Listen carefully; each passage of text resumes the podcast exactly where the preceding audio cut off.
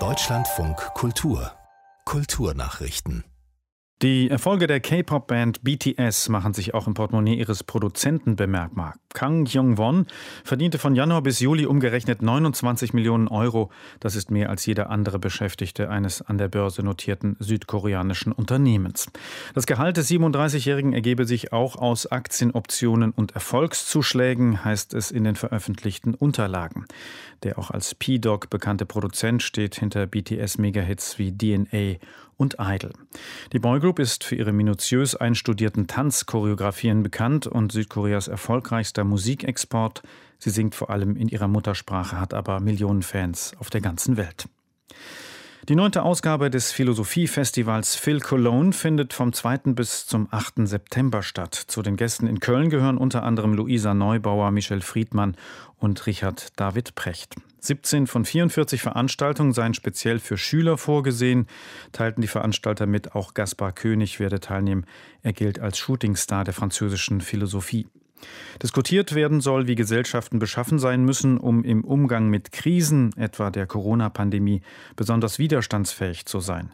Weitere Themen auf der Phil-Kolonne sind unter anderem der Klimaschutz, Identitätspolitik und Feminismus. Der Fotograf Stefan Erfurt befürchtet, dass der Standortstreit über ein Bundesinstitut für Fotografie das Projekt als Ganzes gefährden könnte. Erfurt ist der Mitbegründer von CO Berlin, einem der wichtigsten Ausstellungshäuser für Fotografie und visuelle Medien. Besorgt mache ihn, dass die Entscheidung zur Gründung des Instituts vertagt worden ist. Nach der Bundestagswahl gäbe es womöglich andere Prioritäten. Das politische Interesse könnte nachlassen.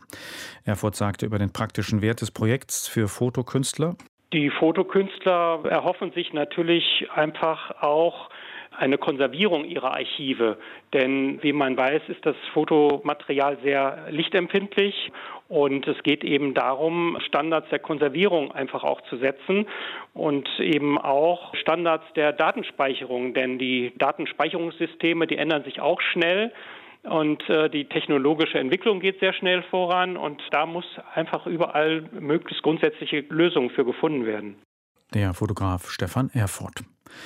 Die kongolesische Rumba soll Weltkulturerbe werden. Der Tanz gilt als ein wichtiger Stil der afrikanischen Musik. In Kinshasa wurde jetzt eine Kampagne dafür gestartet. Noch sei man in der Promotions- und Lobbyphase für die Eingabe an die UNESCO, so der Präsident des Bewerbungskomitees Mudaba.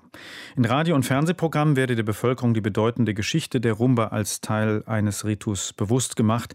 Der Tanz gehöre zur kulturellen Identität Afrikas.